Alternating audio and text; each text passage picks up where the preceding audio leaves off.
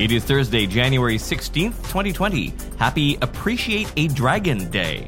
I'm Tod Maffin from EngageQ Digital. Today, Facebook backs away from placing ads on WhatsApp, sort of.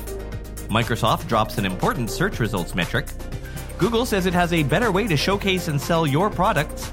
And some news on the single biggest change to Twitter that you have probably ever wanted. Here's what you missed today in digital marketing.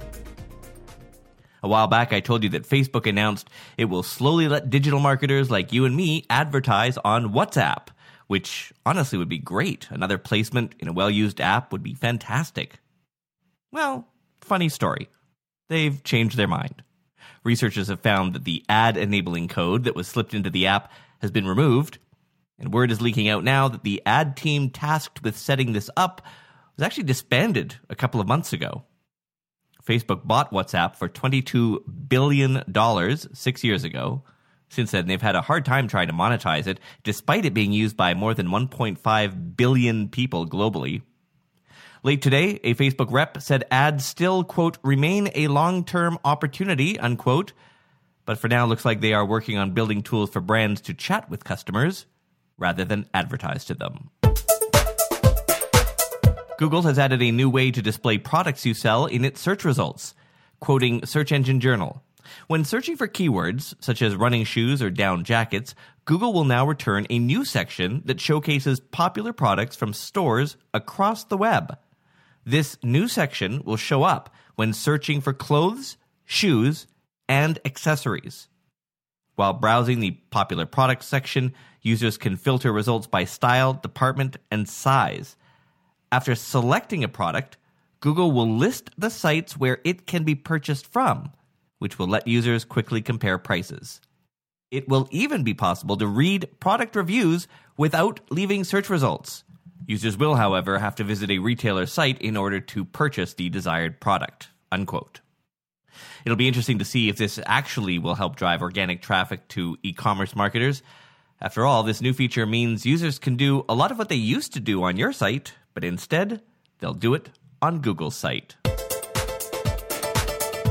First Google, now Microsoft. The average position metric, which would roughly show you where you appear in the search engine results, that metric is now being retired.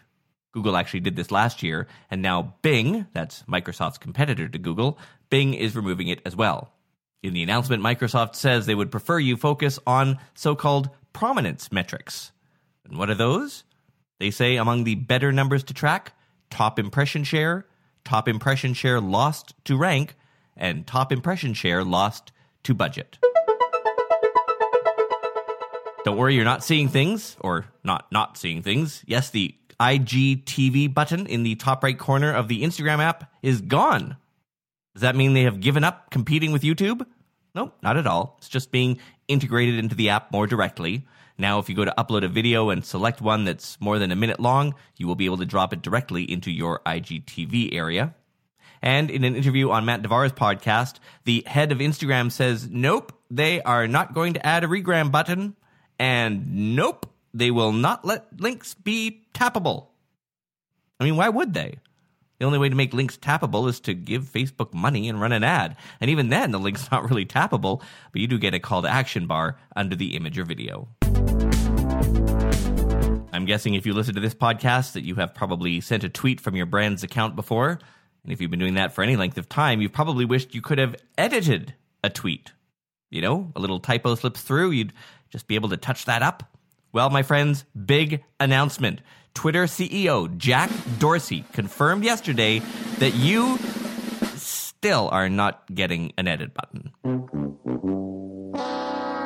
Here he is answering a tweet in yesterday's Wired Magazine video. At Tazy Doris asks, IO Twitter, can we get that edit button in 2020? The answer is no. The reason there's no edit button, there hasn't been an edit button traditionally, is we started as a SMS text messaging service. So as you all know, when you send a text, you can't really take it back. We wanted to preserve that vibe and that feeling uh, in the early days. But now, you know, we have an app and a lot of people are using us on the web, and there's some issues with edit that we can we can solve. Um, one is you might send a tweet and then someone might retweet that and then an hour later you completely change the content of that tweet and that person that retweeted the original tweet is now retweeting and rebroadcasting something completely different. So that's something to watch out for. A lot of people want it because they want to fix a quick spelling error or a broken link or whatnot. And that's great. We've considered a one minute window or a 30 second window to correct something but that also means that we have to delay sending that tweet out because once it's out, people see it. So these are all the considerations. It's just work, but we'll probably never do it. So there you go, folks. Watch those typos. Well, my wife and I are heading out of the country on a long needed vacation, so no episode tomorrow and no episodes all next week. Unless something huge happens, like Zuckerberg makes all ads free, or Google gets sold to Apple, or something like that. Anyway, that means now you have more time to rate and review this podcast. Just go to ratethispodcast.com slash today. Follow me on social. Links to my channels and our agency are in this episode's description. I'm Tod Maffin. I will see you a week from Monday.